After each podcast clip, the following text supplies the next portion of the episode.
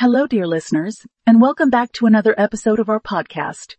Today, we're going to delve into a topic that's been gaining a lot of traction in recent years, both in the health and wellness community and in the broader public consciousness. We're going to talk about mindfulness, but not just mindfulness in general. We're going to focus on the role of mindfulness in healthy eating habits. Now, you might be wondering, what does mindfulness have to do with eating? Isn't mindfulness all about meditation and being present in the moment? Well, yes, but it's also so much more than that. Mindfulness at its core is about awareness. It's about paying attention to what's happening in the present moment without judgment. And when we apply this concept to eating, it can transform our relationship with food in profound and lasting ways.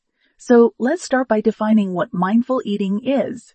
Mindful eating is about paying full attention to the experience of eating is about paying full attention to the experience of eating and drinking, both inside and outside the body.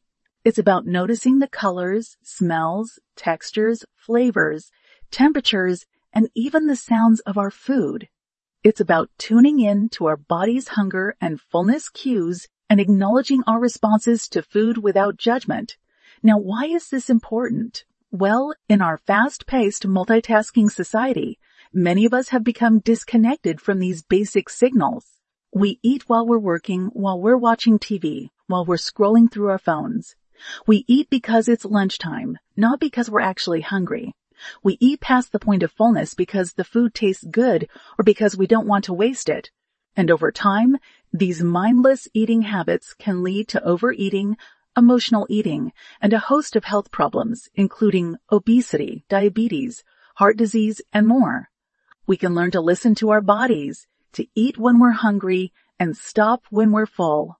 We can learn to savor our food, to appreciate it, to truly enjoy it.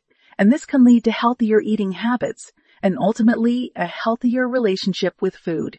So how do we practice mindful eating? Well, there are several strategies that can help.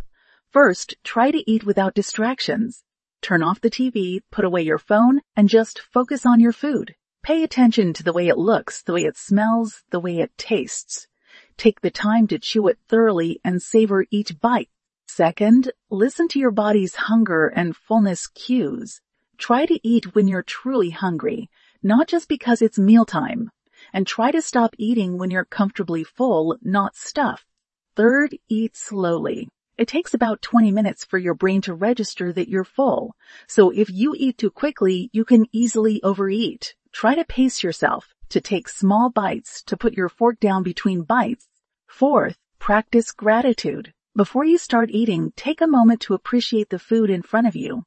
Think about all the effort that went into producing it, from the farmers who grew it, to the chefs who prepared it, to the chefs who prepared it, to the servers who brought it to your table. This can help you feel more connected to your food and more appreciative of it. And finally, be patient with yourself. Mindful eating is a practice, and like any practice, it takes time to develop. Don't beat yourself up if you find your mind wandering or if you slip back into old habits. Just gently bring your attention back to your food and keep trying. Now I want to be clear. Mindful eating is not a diet.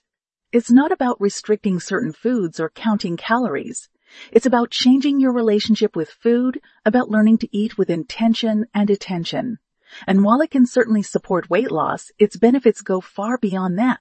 It can help reduce stress, improve digestion, enhance enjoyment of food, and promote overall well-being. So if you're looking to improve your eating habits, I encourage you to give mindful eating a try.